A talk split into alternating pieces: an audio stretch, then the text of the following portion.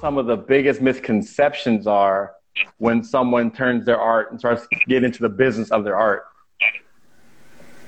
You mean you're saying for artists who's trying to get into the business? Yeah, yeah. Like, you know, there's cats who, you know, they perceive you as a certain way or they perceive, oh, it's going to be like this. Like, for example, what I say is like, you know, when an artist decides they want to become an independent artist or have their own whatever, I try to give them the analogy of like, you know, if you're an artist, you're like a chef and you're on a label, you're at a restaurant. And so the restaurant is doing everything. You're just cooking.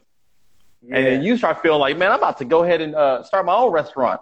All of a sudden, you aren't just the cook no more, right? You might have to do maintenance. You might have to do accounting. You might have to do promotion. And I think a, all those nuances really throw people from the perception of what they have versus what it's like when you really get into it.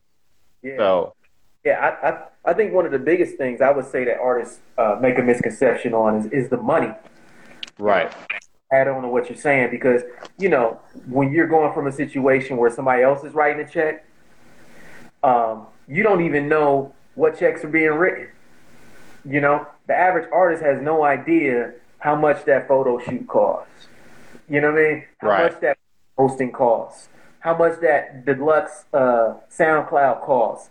How much them software applications cost that run on the website that allow us to do this and collect these email addresses and send out this money. How much that MailChimp account costs. Like, right, right.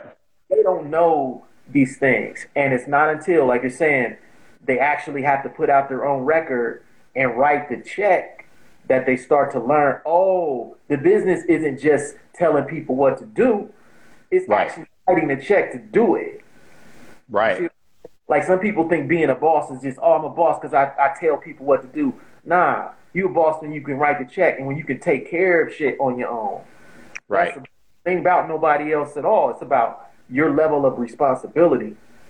That's something I think a lot of artists get twisted on, and it's and which is why I always recommend artists put out their own record first.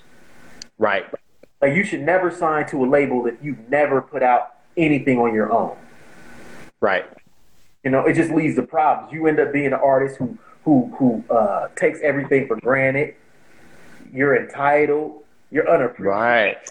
You know what I'm saying? Whereas if you used to going to the post office mailing off these packages overseas, right? And you driving that bus, and you used to promoting on social media, when you get somebody to help you with that, oh man, you appreciate it so much more. Right. Exactly. And that's you know that's a good way to think about it. it. Is just like tell them you should do that first. It's almost like before you even get into it, do that just so that way you understand what it takes. Yep. And yeah. so, yeah, so if you are fortunate to have a, a, somebody, a label, someone take care of it for you, you have a better appreciation for it. And also, you know, you're, you're probably more in, in, involved with wanting to know how it's working, how it's going.